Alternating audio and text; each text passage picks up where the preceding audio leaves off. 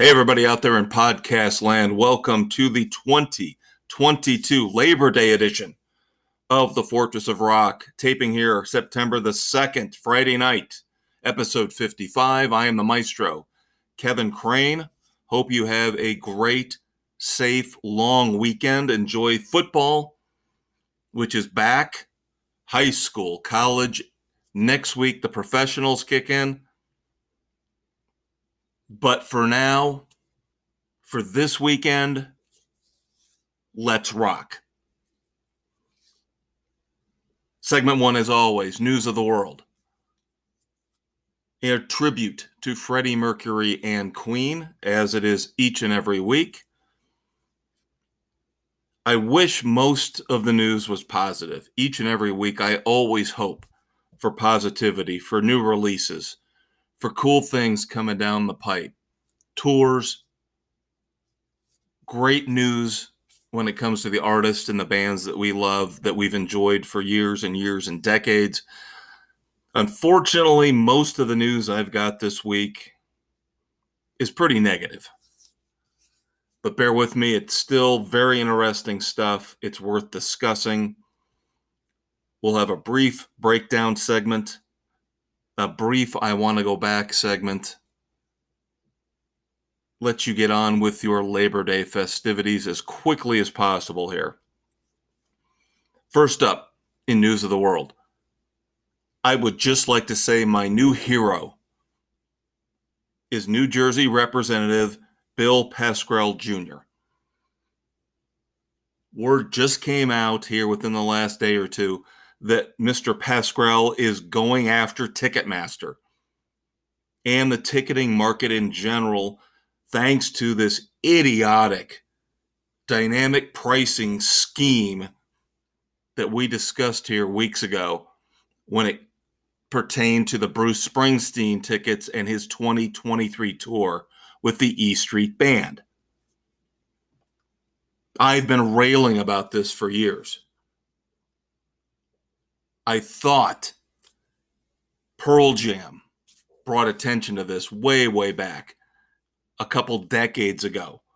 And I thought maybe, maybe, possibly things were going to get fixed. And of course, I am naive. Nothing got fixed. It only got worse, especially when Live Nation bought Ticketmaster and created an even bigger monopoly than the one that already existed. So maybe finally the government will get involved. And I am not a government guy by any stretch. I think we've got a wackadoo in the White House right now. If you watched that ridiculous quote unquote press conference last night, we're in trouble. We're in trouble for the next couple years until we get rid of this guy. But maybe at least the idiots in Washington, led by Mr. Pascrell, who might be one of the few guys or women in there who are not idiots, might actually be realizing that some of these smaller issues that affect people's everyday pocketbooks, their credit card balances, their chance at having enjoyment and entertainment in their lives, maybe these are issues we should be addressing instead of our little selfish needs. Protecting our spouses, Nancy Pelosi, from criminal charges and focusing on our own little pet projects that have nothing to do with our constituency, maybe we try to finally do something like this, which might on the surface not sound like much, but when you consider how many hundreds of thousands of people, if not millions of people a year, go to concerts across the United States, it is about time somebody stepped up and had the cojones to confront Ticketmaster and take them down because they need to be taken down. You guys know the stories. I know the stories. People who have went out and bought $30 concert tickets and had $20 fees tacked on. So a $30 ticket becomes a $50 ticket in the blink of an eye. It's garbage. Am I saying they shouldn't get some kind of fee for what they do? No. But you're telling me these outrageous fees, which can go anywhere from 15 to 25% of the ticket cost, are reasonable? They're not. It's greed beyond belief. And I'm disgusted with Bruce Springsteen, little Steven Van Zandt, for coming out and saying they are all behind Ticketmaster when it comes to this, pleading ignorance, whatever it might be. Good for Bill Pascrell Jr. And ironically, did you note at the beginning I mentioned where he's from? He is from Bruce Springsteen's home area, New Jersey. How ironic is that? Good for him. Go after him. Maybe I'll move to New Jersey just so I can vote for this guy. We need somebody in our corner. Ticketmaster should not be allowed to charge these exorbitant fees, use this dynamic pricing model. There will be more coming on this, I promise you. The things I've read about Mr. Pascrell and what he's trying to find out from Ticketmaster it sounds like this guy, his people behind the scenes, we all know they've got people working, younger people looking things up, checking for precedent, checking for legal documentation. They have done their homework, and I think they're on the right track to trying to pinpoint the corruption behind Ticketmaster.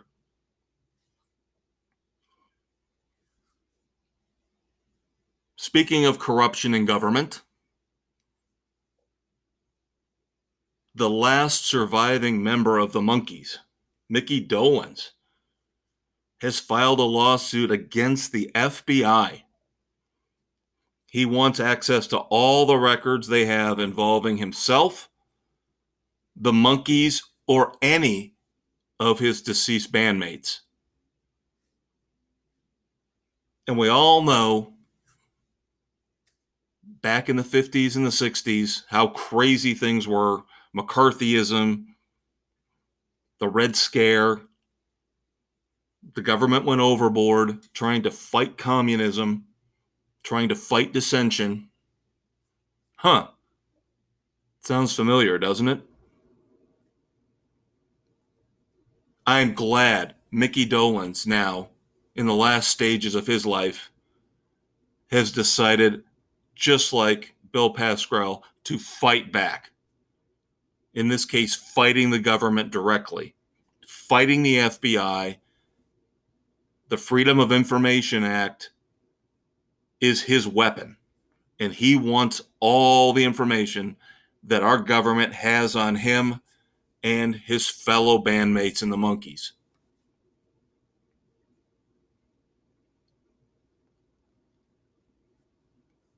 Unfortunately, bad news if you're a UFO fan. UFO is one of those bands that I, I got into later on in life, mostly thanks to the great Eddie Trunk. And I've always mentioned that Eddie Trunk is the inspiration for the Fortress of Rock. Among others, of course, you can go back to Casey Kasem, Wolfman Jack,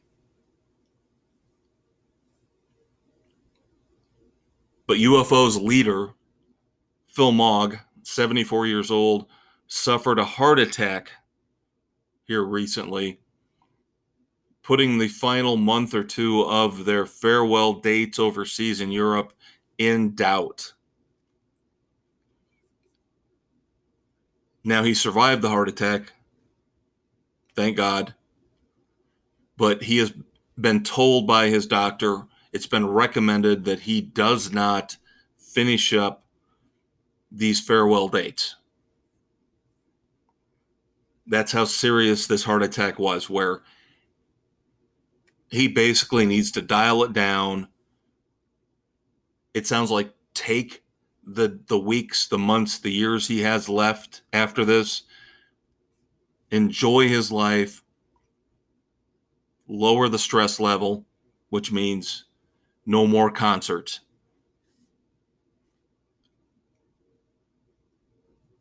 From what I can tell from the comments coming out of the UFO camp from Mogg, he obviously doesn't want to go out this way.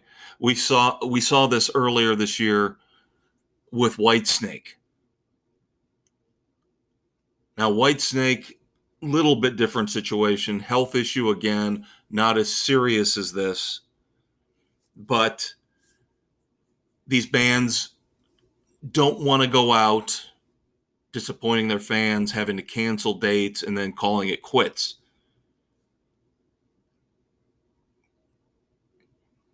Unless you're Kiss, of course. Kiss is just going to keep extending their farewell tour until there's four coffins on the stage. Sorry. Bad joke. Dark humor. I apologize. But of course, we wish our best to Phil Mogg of UFO. You got to do what's best for yourself. And if this is it for UFO, you've just got to deal with it. You've got to accept it, whether it's the fan base, whether it's the band, Phil Mogg himself. Take what precious time you have left, try to extend it, try to enjoy it. Don't worry about a handful of farewell dates.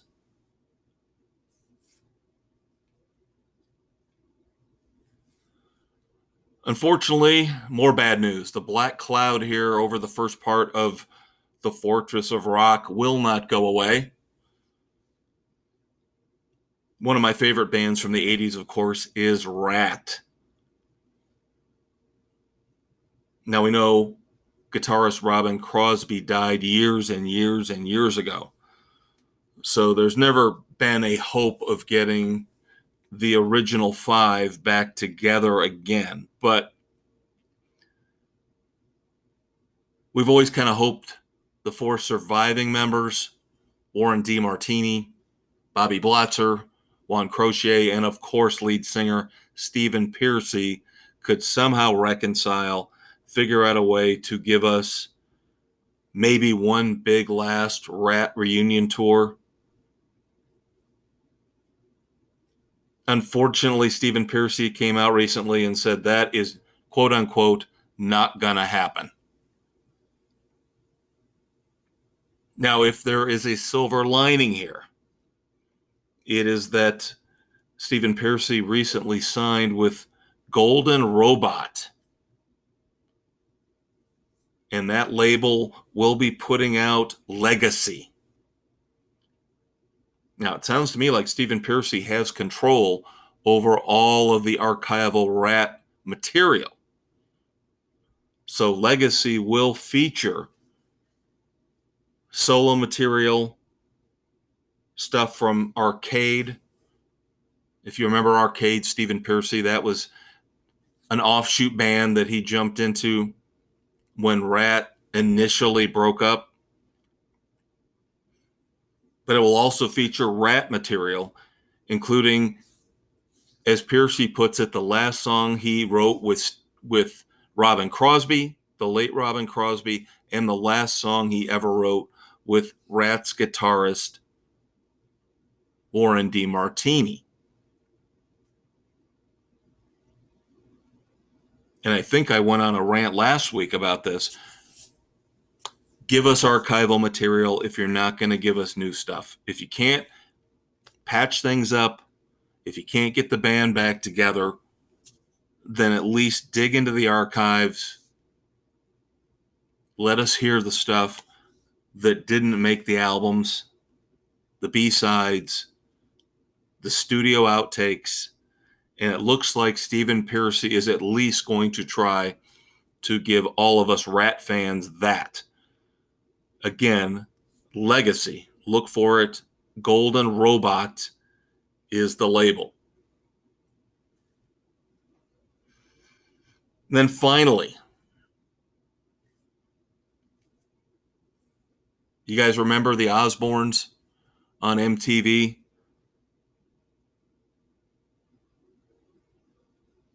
I've always talked about how I have mixed feelings about MTV, how it was so important in my musical upbringing in the early, mid, late 80s, back when they actually played music videos 24 7. They were the nation's music station. You had your local stuff, but MTV was the one channel that you could turn on and anybody across the nation was watching the same music video at the same time. And then, of course, it fell into complete and total garbage with reality TV and Teen Mom and Jersey Shore in utter and complete garbage. It's disgusting now. It's an absolute waste of time. But outside of Beavis and Butthead, maybe the last great thing that MTV had on their channel was The Osbournes, the reality show featuring Ozzy Osbourne, Sharon Osbourne, and their kids. It wasn't always great, but it was interesting. And of course, it was a precursor to a lot of the stuff we see now Big Brother comes to mind. People realized eventually you didn't have to have people conv- confined to a house. You didn't have to just follow them around the house. You could send them out and about. So we get the Kardashians and we get as the aforementioned Jersey Shore and then, of course, competitions ensued with Big Brother or uh, The Amazing Race and Survivor. And you know where I'm going with this. One of the many facets of our current societal rot, reality television. So you can blame the Osbournes for their part in it but they're coming back to reality television.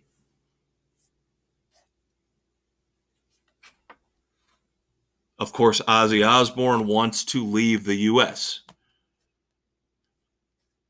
He has been complaining about the tax situation in California for a long time.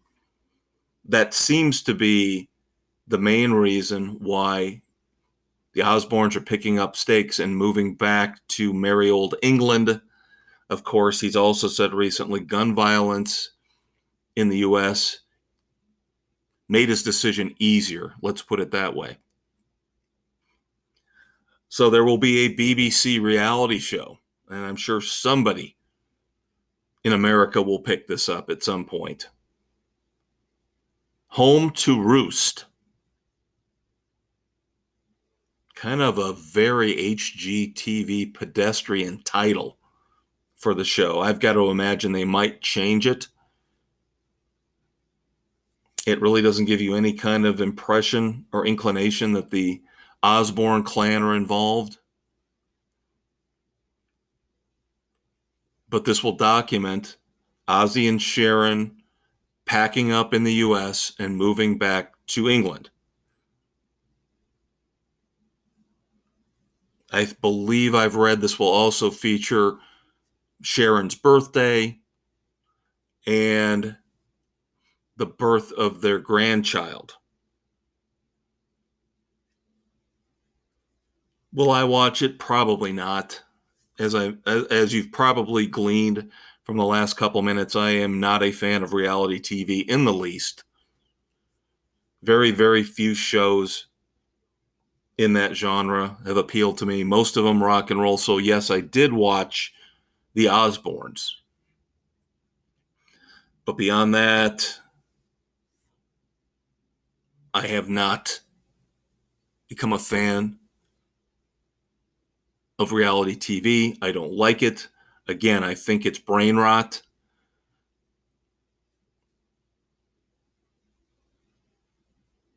I'm sure some of you feel differently. I'm sure some of you love Love Island, garbage like that, dating shows like The Bachelor, American Idol, competition shows, America's Got Talent. I can't stand any of it. I hate all of it. I literally hate all of it. So I probably will not watch Home to Roost. And again, I think they've got to change the name. The name currently, as this was announced here within the last couple days, the name does not give you any indication of what's going on involving the Osbournes. Some marketing genius has got to step in here and come up with a better name, a more edgy, more catchy name than Home to Roost. Sounds like they're going to be building a chicken barn, not the Osbournes moving from America to the UK. So there you go, kids. There's segment one for you here Friday night, September the 2nd, 2022. Very interesting topics here to lead off the podcast. Unfortunately, as I said, most of them kind of negative. But I can only tell you the news that I'm dealt. Stay tuned for segment two. Of course, break down our tribute to Tom Petty and the Heartbreakers. Four new songs. Don't have an album review this week or a concert, but uh, four songs to review. Going to be a quickie this week. Just like you, I want to get on with my Labor Day weekend and enjoy it.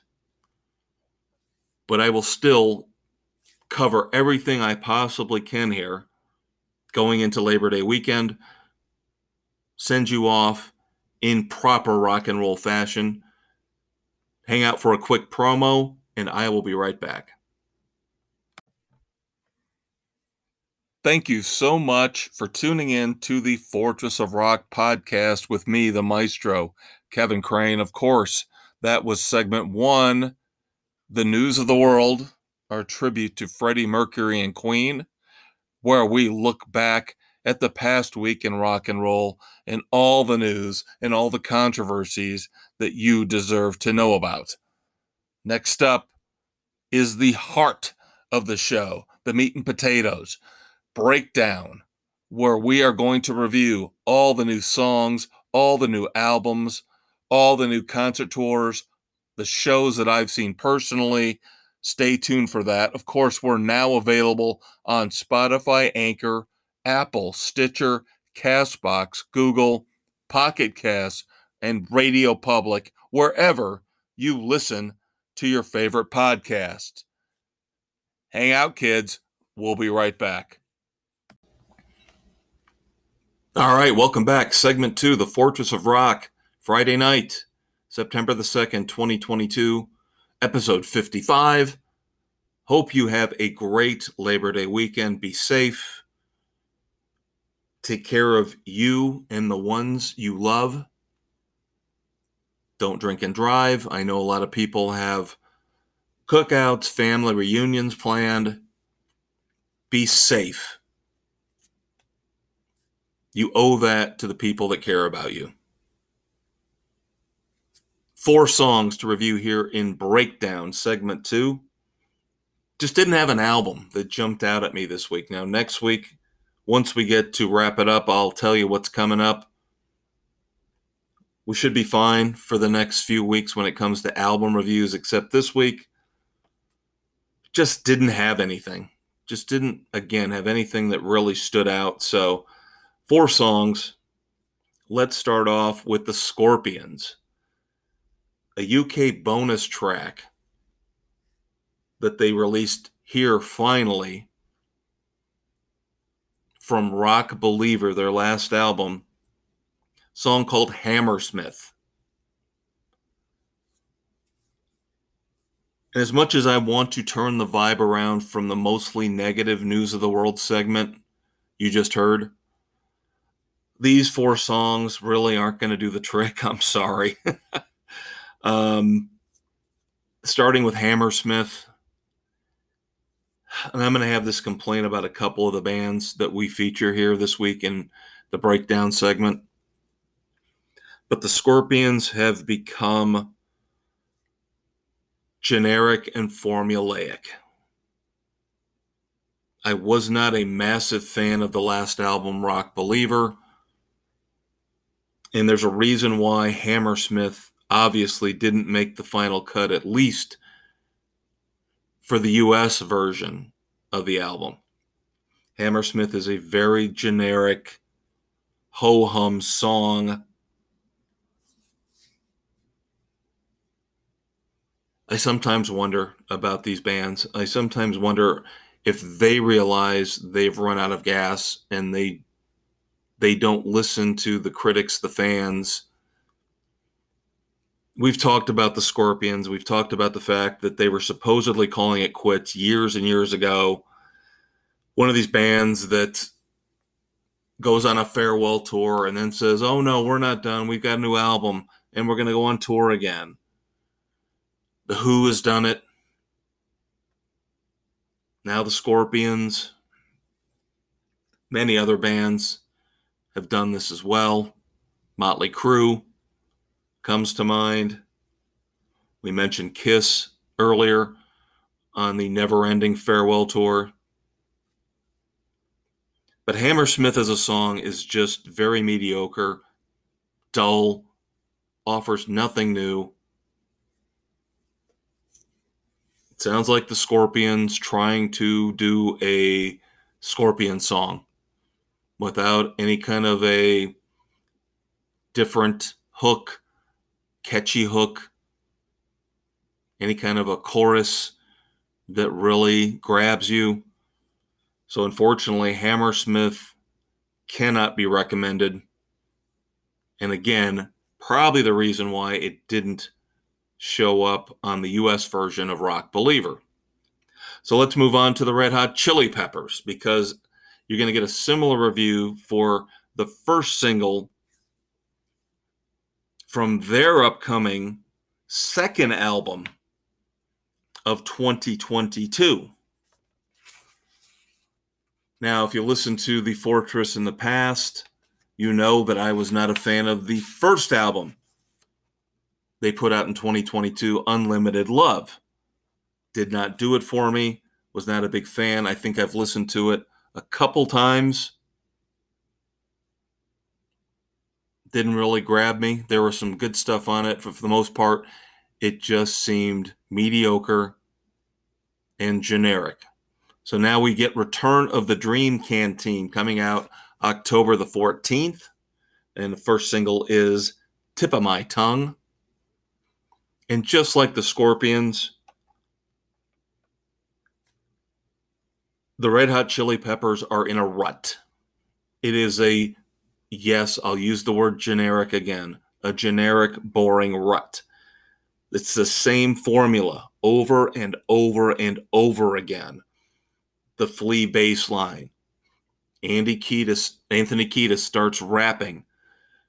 Sounds like all he's trying to do is he's like a fourth grader trying to impress a girl, just trying to show how many words he can string together how many lines he can put together that rhyme, that really don't make a lot of sense.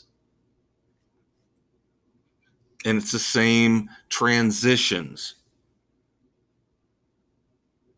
up tempo, down tempo. It's tip of my tongue is fine for what it is.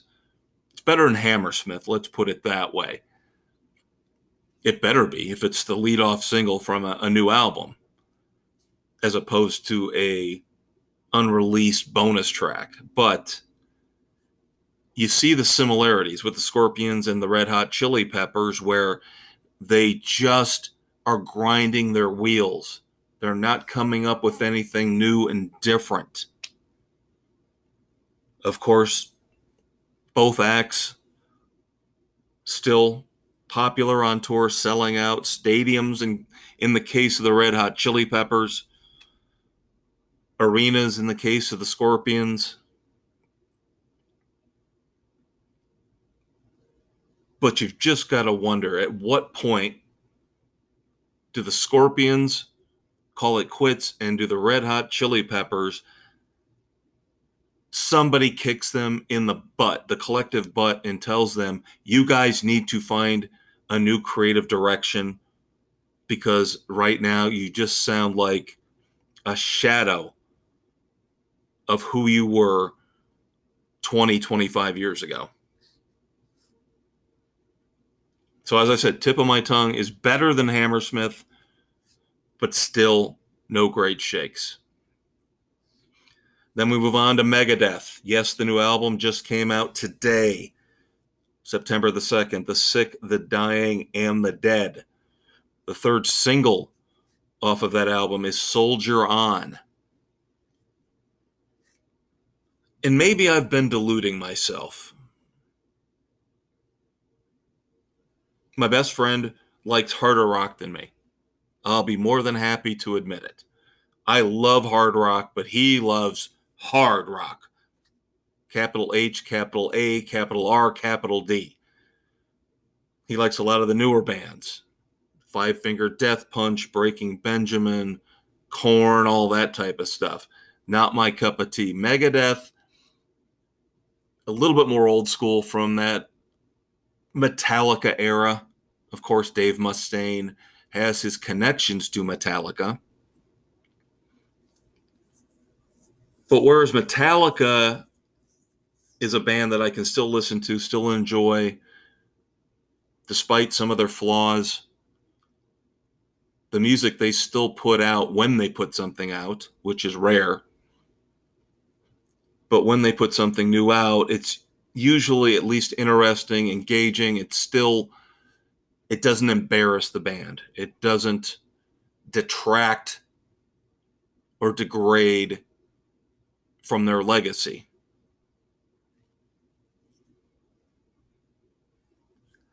And again, maybe I've been fooling myself thinking I liked Megadeth more than I did. Maybe it's just a couple songs. I love Peace Sells. Love Peace Sells. I think it's a fantastic song. But again, maybe I've let my appreciation for, dare I say, Megadeth's greatest hits cloud my judgment when it comes to their overall body of work. And now that we're three singles in on the sick, the dying, and the dead, I really haven't been impressed with any of the three songs that have been released so far. Soldier On might actually be the best of the three. But that doesn't mean it's a great song it's okay. And I'm going to fall back on some of the things I've said about the Scorpions and the Red Hot Chili Peppers. Almost sounds like color by numbers Megadeth. Check boxes. It's Megadeth song, so we've got to have this the the Mustaine growl, the speed metal guitars. Check, check, check, check. But again, nothing new, nothing creative, nothing different. So again, cannot rem- cannot recommend Soldier On. I just can't. So finally, we get to the new song from Ayron Jones. Now, Ayron Jones, this will be his second album coming out here eventually. First album was Child of the State. Now, I admire what Ayron Jones is trying to do. It's very interesting to try to bring together different musical worlds. Of course, many other artists in the past, rock or otherwise, have tried to do this. Now, when it comes to Ayron Jones, the easiest comparison for me would be Living Colour one of my favorite bands of all time.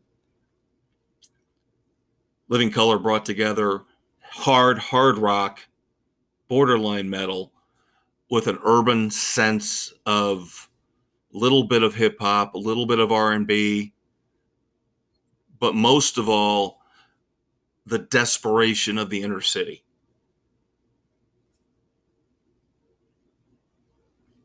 And you know it works with Living Colour if it if it can bring people of different races, different creeds, different colors together because the music is so damn good. And the lyrics are so damn good.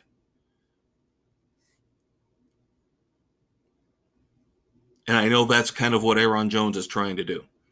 I've had friends go see him in concert. They were blown away, said he's phenomenal.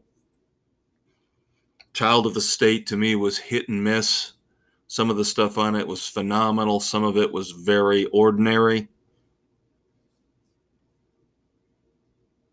So his new song is called Filthy. And Filthy kind of is more of the same.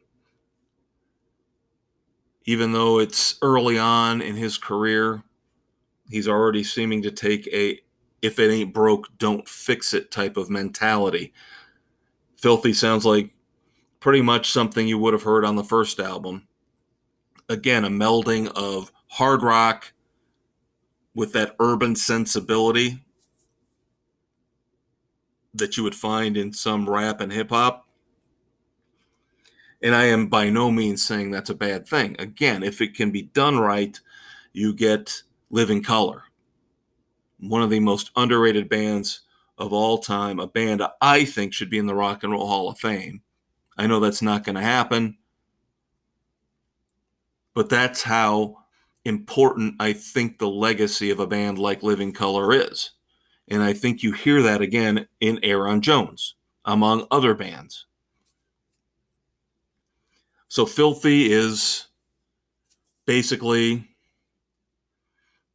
an ode to a sexy woman. I can't really I can't really distill it, you know, drill down, make it any more simple than that. And then, of course, it's also got to do with the reputation of the singer in the song. Nothing earth shattering, nothing that's going to change the world. Stop global hunger or homelessness or the energy crisis. But out of the four songs, that I have reviewed here on the Fortress this week. Filthy's probably my favorite, and that is by no means, unfortunately, a ringing endorsement. But if I had to pick one of the four, I would go with Ayron Jones and Filthy as my favorite song of the week among these four very shaky, iffy candidates. So, like I said, next week we'll get back into reviewing albums as well as songs. And then in two weeks, we'll get back into a concert review for you as well. And we'll have news about all of that coming up at the end in segment four. So that will do it for breakdown. Segment three coming up. Of course, I want to go back where we look back at rock and roll history another quick promo, and I will rejoin you, kids. Stay tuned.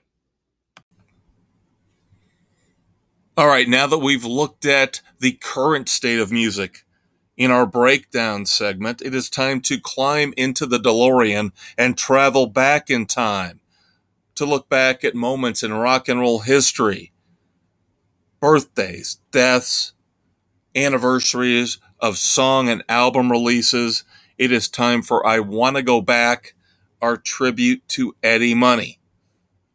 Stay tuned. And as always, we're on Spotify, Anchor, Apple, Stitcher, Castbox, Google, Pocket Cast, and Radio Public, anywhere where you listen to your favorite podcasts.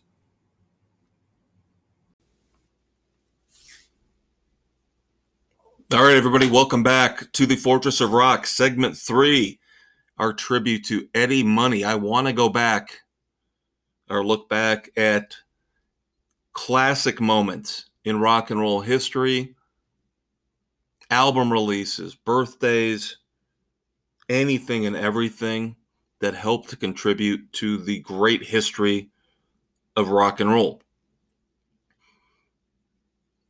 Now, as always, you can find us on Spotify, Anchor, Google, Radio Public, Pocket Casts, Apple, Overcast, Castbox, Stitcher, Amazon Music, and Audible. We've also got a Facebook page. Make sure you check that out for our Weekend Rock project and New Music Sunday, as well as links to this podcast. Don't have a ton here this week for our look back at rock and roll and rock and roll history.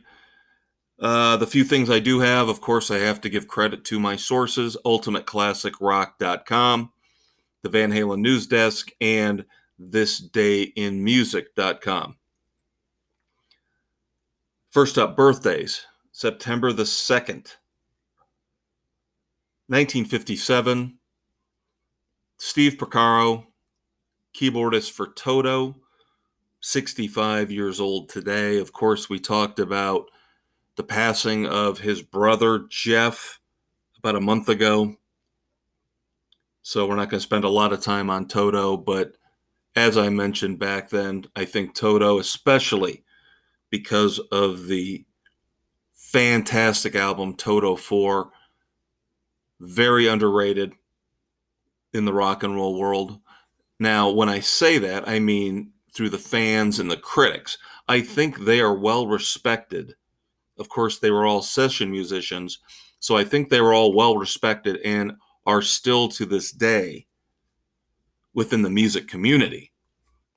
But of course, we know that's not the same thing as trolls in their mother's basement, which could be Twitter fans or it could be music critics. You take your take your pick, take your choice. 1951, September the 2nd, 71 years old, Mik Kaminski, violinist for the great ELO, the Electric Light Orchestra another band that we've talked about here in the past on the Fortress, and they were one of the bands that helped to form my music tastes and my opinions. One of the first bands that I truly loved back in the mid to late 70s. Of course, finally got to see them live recently, right before COVID hit. One of the best shows I've ever seen despite the age of Jeff Lynne and the band. And we've talked about the fact that they were brilliant when it came to incorporating violins, strings, cellos, whatever it might be, into the mix when it came to their music. One of the most creative bands, in my opinion, in rock and roll history, ELO. Happy birthday to Mik Kaminski. And then finally, September the 2nd, going back to 1946. Unfortunately, he is not with us anymore. Many consider him one of the unofficial Beatles, kind of like Pete Best. Billy Preston was born on this day back in 1946. Of course, he shows up in that ridiculously long Peter Jackson Beatles documentary that was on Disney Plus last Thanksgiving. Get back. I know Beatles fans don't want to hear any kind of criticism of that unbelievably, ungodly long documentary, which now Peter Jackson says he's got even more footage that he wants to put out there.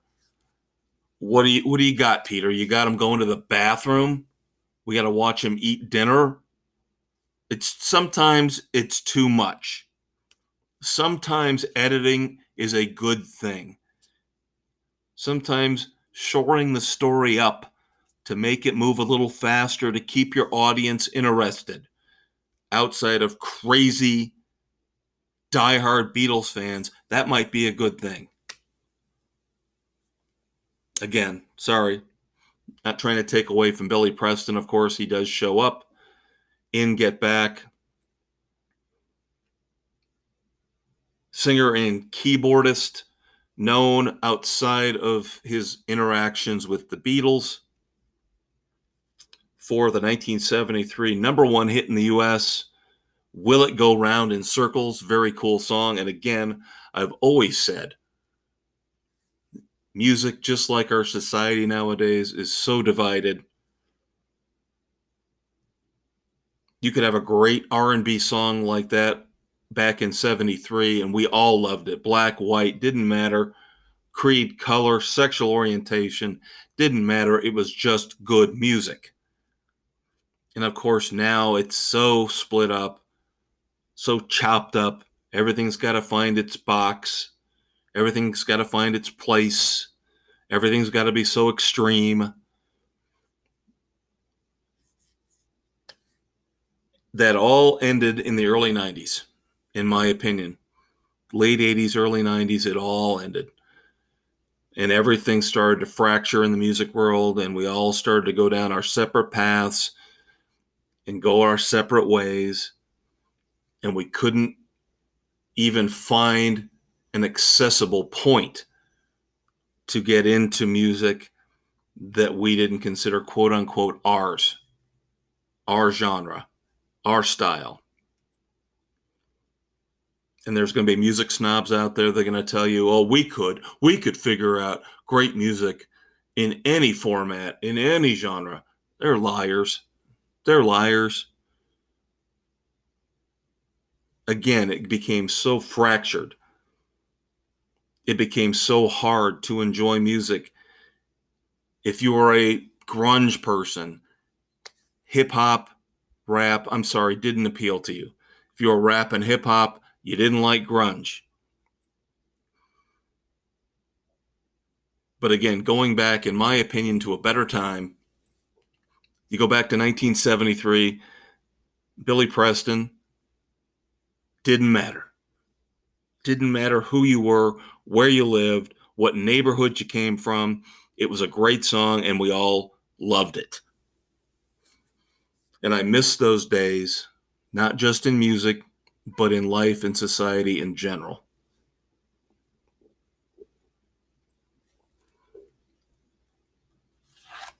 Now, finally, to wrap up, I want to go back. Yeah, I promised you it was going to be a shorter episode this week. The one anniversary that I have for you when it comes to rock history. We're going to go back. We're not going to stick with today's date, September the 2nd. We're going to go back a couple days. We're going to go back to August the 31st and then go back in a rock and roll DeLorean to 1987, where REM released Document, one of their greatest albums, arguably their most important album some would say the album that pushed them into legendary status in the rock world. Of course, it featured the big hit, The One I Love, which, yes, once again catapulted them into mainstream success. Now, of course, for people like me who were on the REM bandwagon already, the song on document that we will always cherish, always love. Used to know every single lyric, could sing it from beginning to end at parties. Get your friends together, couple adult beverages in the backyard for a barbecue. It's the end of the world as we know it, and I feel fine. You know, you're already starting to figure out if you can sing the entire song, because I am. Michael Stipe's rambling, pop culture, inflected lyrics, reminiscent of Billy Joel, We Didn't Start the Fire almost a companion song to It's the End of the World. But now that REM has called it quits, going on over a decade now, I still think this song stands out as their greatest achievement. Of course, a lot of people are going to go with losing my religion. Depending on your personal taste, I love Pretty Persuasion, off of Reckoning, South Central Rain off the same album. But if you if you force me to pick my favorite REM song, it'd be tough. It would be really tough to not go with it's the end of the world as we know it and I feel fine. I highly recommend you get on Spotify or whatever your music service of choice is and listen to Document again. Document is a great, brilliant album. Starting off with Finest Work Song.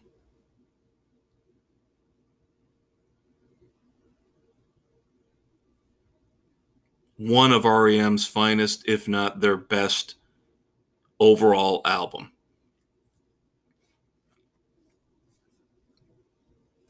All right, kids, that's going to do it for I Want to Go Back. One last promo, and we will discuss what's coming up here in September and maybe beyond on the Fortress of Rock. Hang out for just a few more minutes Hope you're enjoying the start of your Labor Day weekend. I will be right back. Well, we hope you enjoyed our trip back in time looking back at the anniversaries, the classic moments in rock and roll history. But of course, the DeLorean works both ways. So now we have to move forward. The last segment here, as always, on the Fortress of Rock with me, the maestro Kevin Crane. Spotify, Anchor, Apple, Stitcher, Castbox, Google, Pocket Casts, Radio Public, wherever you listen to your favorite podcasts. It's all about the future. What's coming out here in the next month or two? What songs? What albums? What concert tours? That's why we call it Wrap It Up. Thanks to the fabulous Thunderbirds. Thanks to you for hanging out. Here comes our final segment. All right, kids, that's going to do it for the Fortress of Rock here. Labor Day weekend, Friday, September the 2nd, 2022, episode 55. I am the maestro, Kevin Crane, of course. As always, glad to have you aboard each and every weekend as we discuss rock and roll the greatest leisurely activity of all time. Better than movies, better than TV, better than streaming, better than spending time with your loved ones. Oop, did I say that out loud? Come on. You know what I'm saying. You put on your favorite album, your favorite CD, your favorite cassette tape, if you're still doing that. Those feelings, those emotions that that particular recording can stir up in you better than anything, better than any alcoholic drink, better than any drug. Best feeling in the world.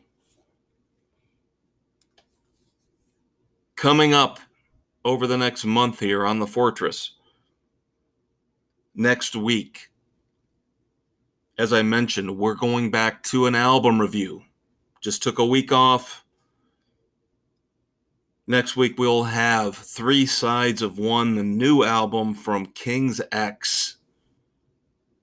Looking forward to that.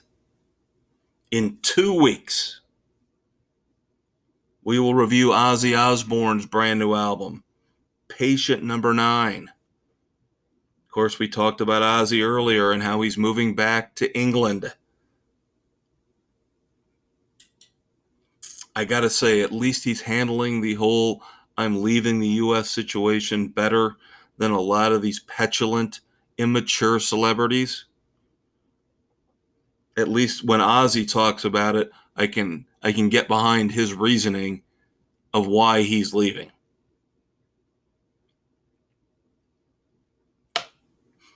Still debating, still trying to figure out whether or not I want to review the new Megadeth album, The Sick, the Dying, and the Dead. Now, if you guys have been listening to the podcast for a while, you know when we get to this point at the end, and I start to discuss future possible reviews, that's what they are possible.